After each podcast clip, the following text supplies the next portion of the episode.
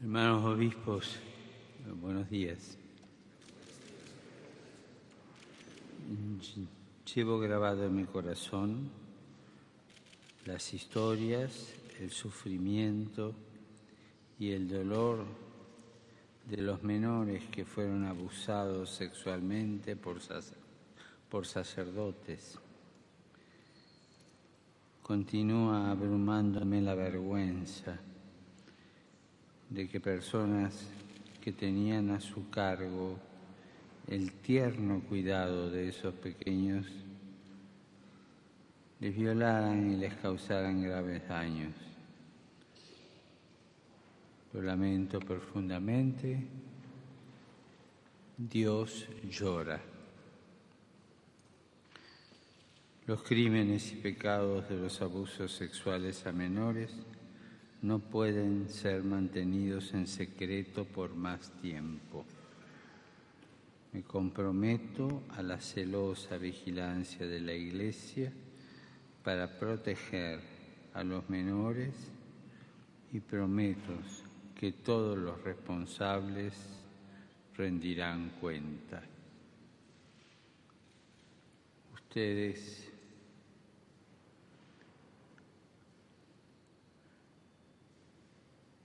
ellos, los supervivientes de abuso, se han convertido en verdaderos heraldos de esperanza y ministros de misericordia. Humildemente le debemos a cada uno de ellos y a sus familias nuestra gratitud por su inmenso valor para hacer brillar la luz de Cristo sobre el mal abuso sexual de menores. Y esto lo digo porque acabo de reunirme con un grupo de personas abusadas de niños que son ayudadas y acompañadas aquí en Filadelfia con un especial cariño por el arzobispo Monseñor Chaput. Y nos pareció que tenía que comunicarle esto a ustedes. Y estoy contento de tener la oportunidad de compartir con ustedes este momento de reflexión pastoral en el contexto gozoso y festivo del encuentro mundial de la familia. Hablo en castellano porque me dijeron que todos saben castellano. En efecto, la familia no es para la Iglesia principalmente una fuente de preocupación, sino la confirmación de la bendición de Dios a la obra maestra de la creación. Cada día, en todos los ángulos del planeta, la Iglesia tiene razones para alegrarse con el Señor por el don de ese pueblo numeroso de familias que incluso en las pruebas más duras mantiene las promesas y conserva la fe.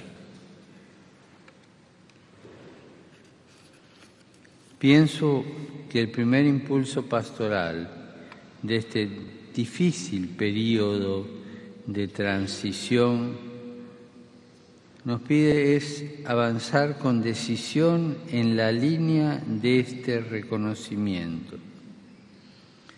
El aprecio y la gratitud han de prevalecer sobre el lamento, a pesar de todos los obstáculos que tenemos que enfrentar. La familia es el lugar fundamental de la alianza de la Iglesia con la creación con esa creación de Dios, que Dios bendijo el último día con una familia. Sin la familia, tampoco la iglesia existiría. No podría ser lo que debe ser, es decir, signo e instrumento de la unidad del género humano. Naturalmente, nuestro modo de comprender, modelado por la integración entre la forma eclesial de la fe y la experiencia conyugal de la gracia, bendecida por el matrimonio, no nos debe llevar a olvidar la transformación del contexto histórico que incide en la cultura social y lamentablemente también jurídica de los vínculos familiares y que nos involucra a todos, seamos creyentes o no creyentes. El cristiano no es un ser inmune a los cambios de su tiempo y en este mundo concreto, con sus múltiples problemáticas y posibilidades, en donde se debe vivir, crecer y anunciar. Hasta hace poco vivíamos en un contexto social donde la afinidad entre la institución civil y el sacramento cristiano era fuerte y compartida, coincidían sustancialmente y se sostenían mutuamente. Ya no es así. Si tuviera que describir la situación actual, tomaría dos imágenes propias de nuestras sociedades. Por un lado, los conocidos almacenes, pequeños negocios de nuestros barrios, y por otro, los grandes supermercados o shoppings. Algún tiempo atrás uno podría encontrar en un mismo comercio o almacén todas las cosas necesarias para la vida personal y familiar. Es cierto que pobremente expuesto, con pocos productos y por lo tanto con escasa posibilidad de elección. Pero había un vínculo personal entre el dueño del negocio y los vecinos compradores. Se vendía fiado, es decir, había confianza, había conocimiento, había vecindad. Uno se fiaba del otro, se animaba a confiar. En muchos lugares se los conocía como el almacén del barrio. En estas últimas décadas se ha desarrollado y ampliado otro tipo de negocios, los shopping centers, grandes superficies con un gran número de opciones y oportunidades.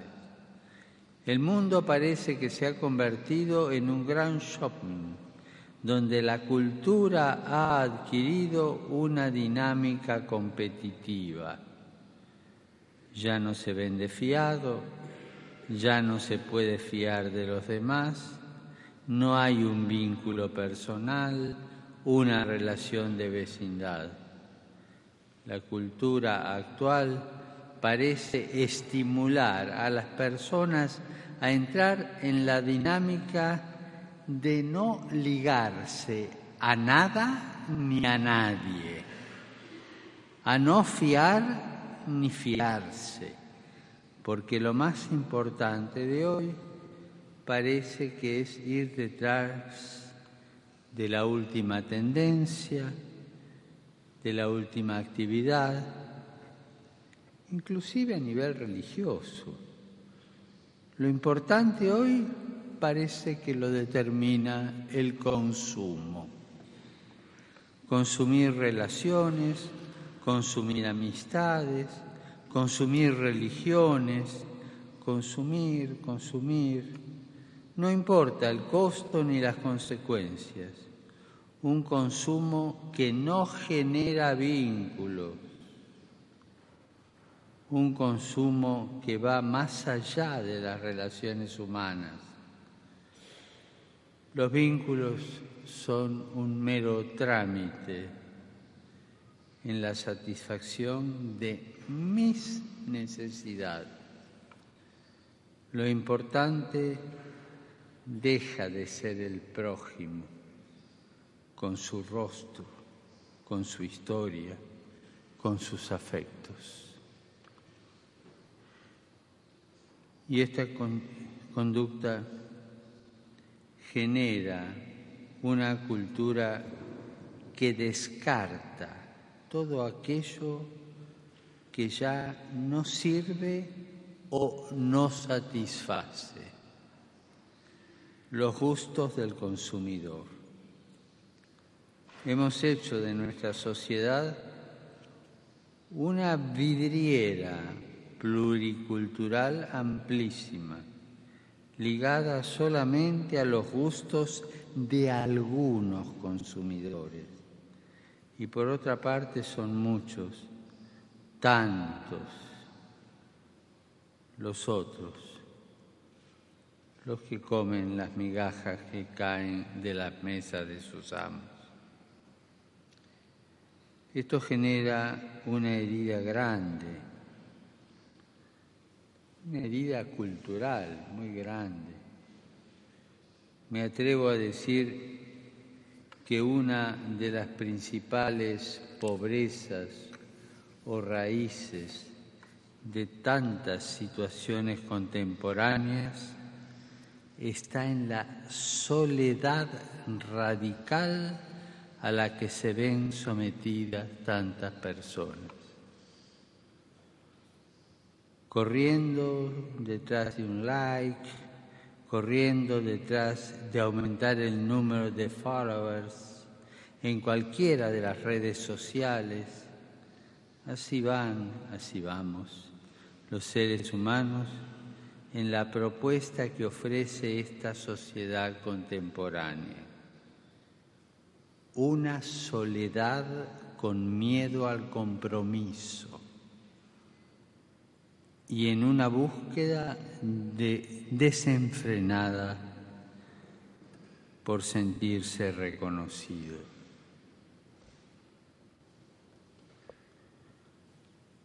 ¿Debemos condenar a nuestros jóvenes por haber crecido en esta sociedad?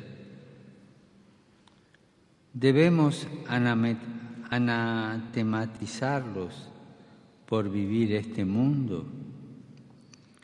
Ellos deben escuchar de sus pastores frases como todo pasado fue mejor, el mundo es un desastre, y si esto sigue así, ¿dónde vamos a ir a parar?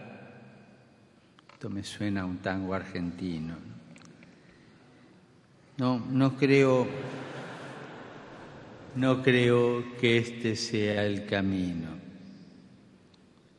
Nosotros, pastores, tras las huellas del pastor, estamos invitados a buscar, acompañar, levantar, curar las heridas de nuestro tiempo, mirar la realidad con los ojos de aquel que se sabe interpelado al movimiento, a la conversión pastoral.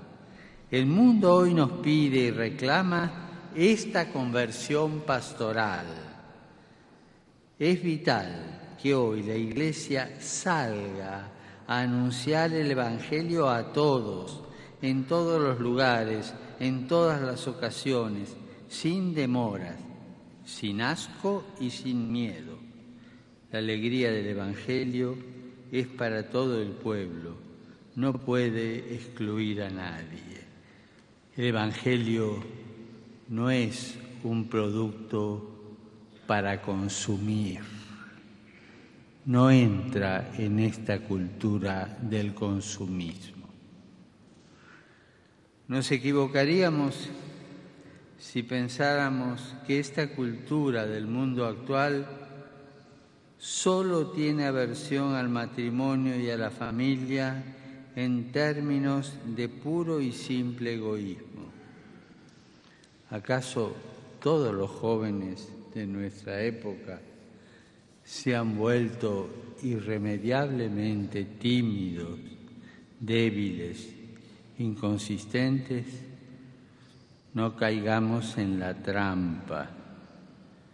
Muchos jóvenes, en medio de esta cultura disuasiva, han interiorizado una especie de miedo inconsciente y no tienen miedo, un miedo inconsciente.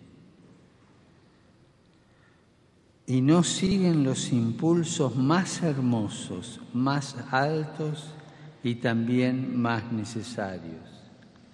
Hay muchos que retrasan el matrimonio en espera de unas condiciones de bienestar ideales.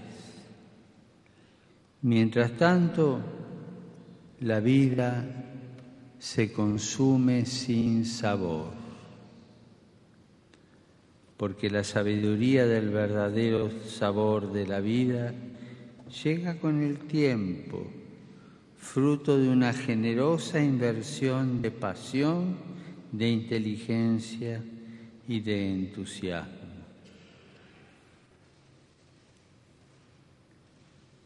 En el Congreso hace unos días decía que estamos viviendo una cultura que impulsa y convence a los jóvenes a no fundar una familia. Unos por la falta de medios materiales para hacerlo. Y otros por tener tantos medios que están muy cómodos así. Pero esa es la tentación, no fundar una familia. Como pastores, los obispos estamos llamados a unar fuerzas relanzar el entusiasmo para que se formen familias que de acuerdo con su vocación correspondan más plenamente a la bendición de Dios. Tenemos que emplear nuestras energías no tanto en explicar una y otra vez los defectos de la época actual y los méritos del cristianismo, sino en invitar con franqueza a los jóvenes a que sean audaces y elijan el matrimonio y la familia. En Buenos Aires, cuántas mujeres se lamentaban. tengo mi hijo 30, 32, 34 años y no se casa, no sé qué hacer. Señora, no le planche más las camisas.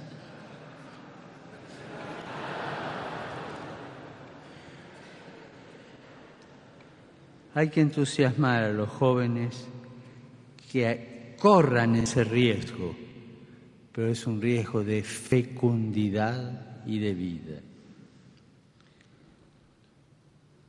También aquí se necesita una santa parresía de los obispos.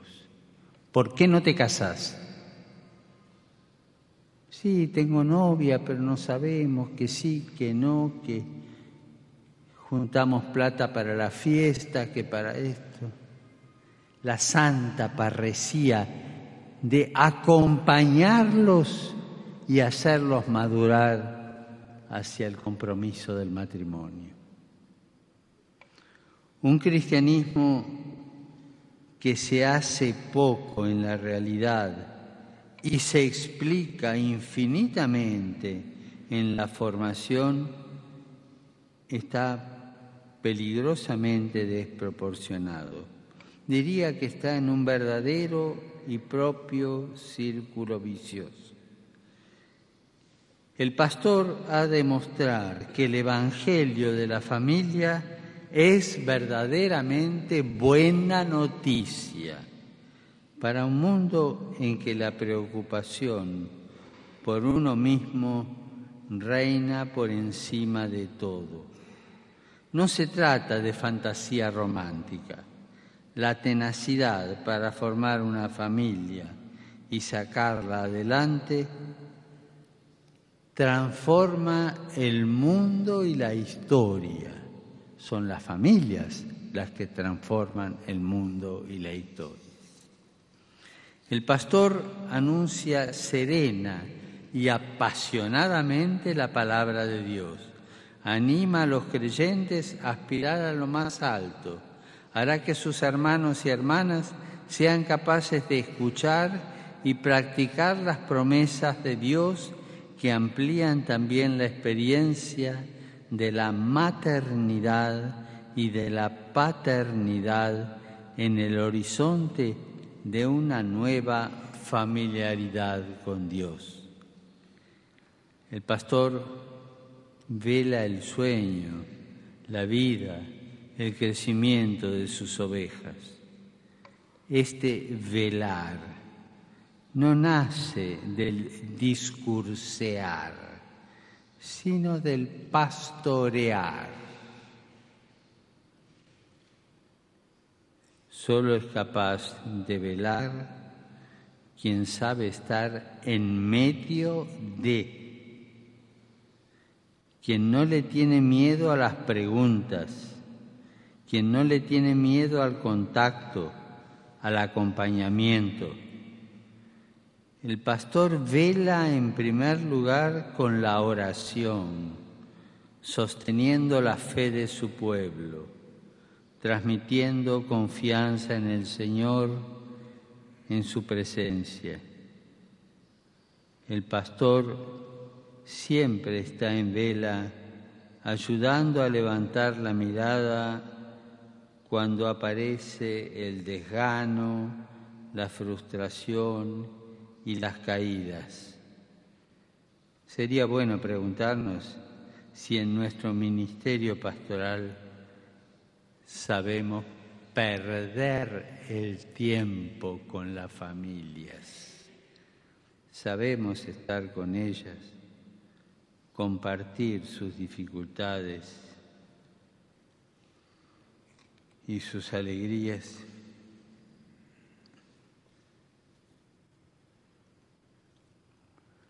Naturalmente, el rasgo fundamental del estilo de vida del obispo es, en primer lugar, vivir el espíritu de esta gozosa familiaridad con Dios y, en segundo lugar, difundir la emocionante fecundidad evangélica. Rezar y anunciar el Evangelio. Siempre me, llamó la atención y me golpeó cuando al principio, primer tiempo de la iglesia, los helenistas se fueron a quejar porque las viudas y los huérfanos no eran bien atendidos. Claro, los apóstoles no daban abajo. No. Entonces descuidaban, se reunieron, inventaron los diáconos.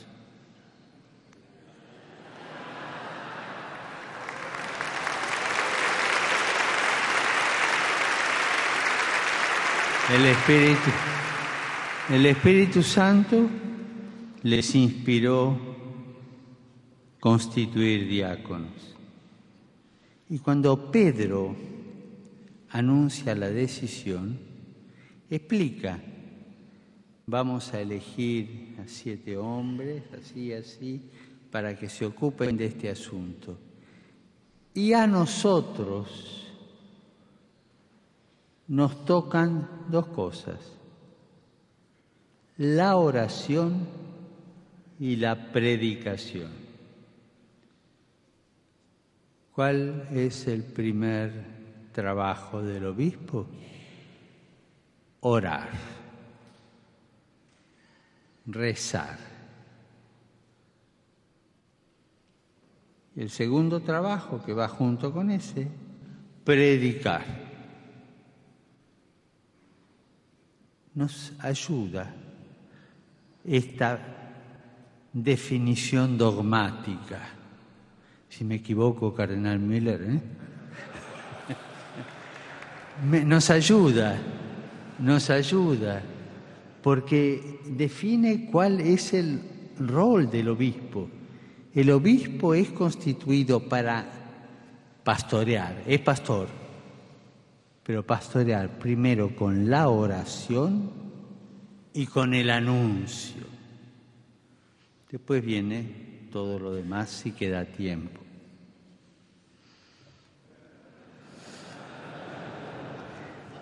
Nosotros mismos, por tanto, aceptando con humildad el aprendizaje cristiano de las virtudes domésticas del pueblo de Dios, nos asemejaremos cada vez más a los padres y a las madres como hace Pablo en la primera a los tesalonicenses en el capítulo 2, procurando no acabar como personas que simplemente han aprendido a vivir sin familia. Alejarnos de la familia nos va llevando a ser personas que aprendimos a vivir sin familia. Feo, muy feo. Nuestro ideal, en efecto, no es la carencia de afectos, no. El buen pastor renuncia a unos afectos familiares propios para dedicar todas sus fuerzas y la gracia de su llamada especial a la bendición evangélica de los afectos del hombre y la mujer que encarnan el designio de Dios, empezando por aquellos que están perdidos, abandonados, heridos, devastados, desalentados y privados de su dignidad. Esta entrega total al ágape de Dios no es una vocación ajena a la ternura y al amor. Basta con mirar a Jesús para entenderlo. La misión del buen pastor al estilo de Dios, solo Dios lo puede autorizar, no la propia presunción, imita en todo y para todo el estilo afectivo del Hijo con el Padre, reflejado en la ternura de su entrega, en favor y por amor de los hombres y mujeres de la familia humana. En la óptica de la fe, este es un argumento muy válido. Nuestro ministerio necesita desarrollar la alianza de la Iglesia y la familia. O sea, lo subrayo, desarrollar la alianza de la iglesia y la familia.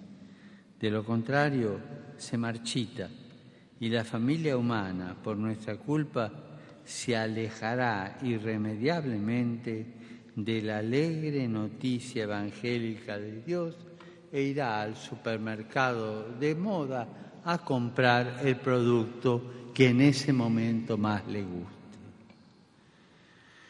Si somos capaces de este rigor de los afectos de Dios, cultivando infinita paciencia y sin resentimiento en los surcos a menudo desviados en que debemos sembrar, porque realmente tenemos que sembrar tantas veces en surcos desviados también una mujer samaritana con cinco no maridos será capaz de dar testimonio. Y frente a un joven rico que siente tristemente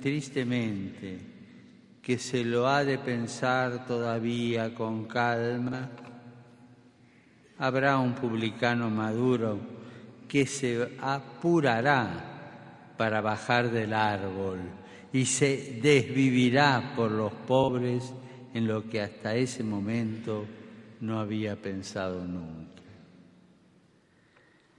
Hermanos, que Dios nos conceda el don de esta nueva proximidad entre la familia y la iglesia. La necesita la familia, la necesita la iglesia, la necesitamos los pastores. La familia es nuestra aliada, nuestra ventana al mundo eh, la, familia es la evidencia de una bendición irrevocable de Dios destinada a todos los hijos de esta historia difícil y hermosa de la creación que Dios nos ha pedido que sirvamos. Muchas gracias.